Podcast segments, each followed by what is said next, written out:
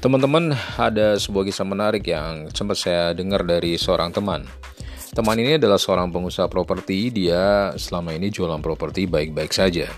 Lalu kemudian teman-teman dia yang lain merasa kesusahan ketika harus menjual properti-properti yang mereka buat.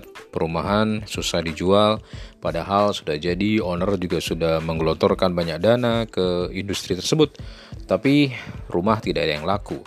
Kemudian oleh kawan dia diminta bantuannya agar menjualkan. Ternyata dalam jangka waktu kurang dari sebulan, rumah-rumah itu terjual laku keras, bahkan kemudian habis dari persediaan yang ada.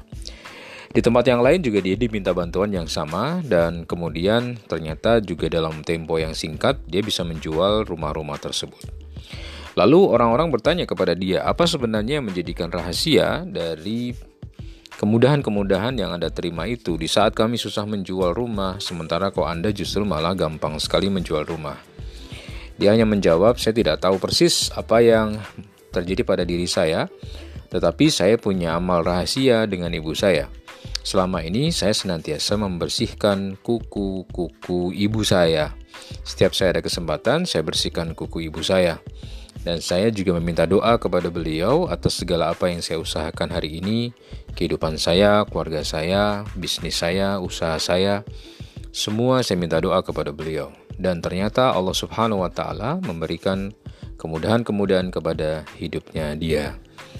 Teman-teman, apa yang bisa kita ambil dari satu kisah yang saya bacakan barusan?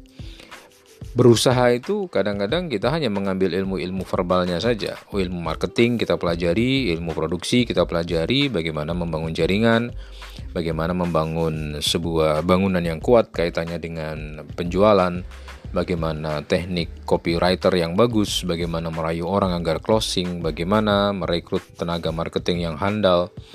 Ilmu-ilmu verbal kita pelajari, tapi ternyata ada uh, invisible hand ya tangan yang tidak terlihat yaitu kekuasaan Allah Subhanahu wa taala bagi kehidupan kita.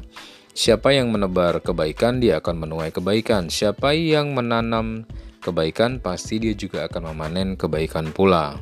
Maka oleh karena itu lihatlah sekeliling kita sekarang apa kira-kira yang hari ini bisa kita share kepada orang lain. Ada orang bersedekah diam-diam demi untuk menghapus dosa-dosanya yang dia lakukan, tidak perlu dia bercerita kepada siapa pun, dia lakukan kebaikan-kebaikan itu.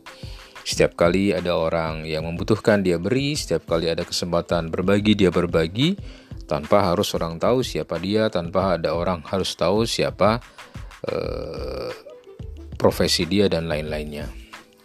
Nah, saudara, teman, sahabat muda yang dimuliakan Allah, mulailah kita mencari specialize ya spesialisasi kita itu di mana keistimewaan kita di aspek apa dan kekuatan kita di bidang apa lalu kemudian cobalah untuk boost yourself memastikan diri kita untuk terus berkembang bertumbuh dan kemudian membagi kebaikan-kebaikan itu untuk orang-orang di sekitar kita Demikian dari saya obrolan pagi hari ini. Terima kasih banyak. Mudah-mudahan bermanfaat. Kontak-kontak ya kalau butuh bantuan. Assalamualaikum warahmatullahi wabarakatuh.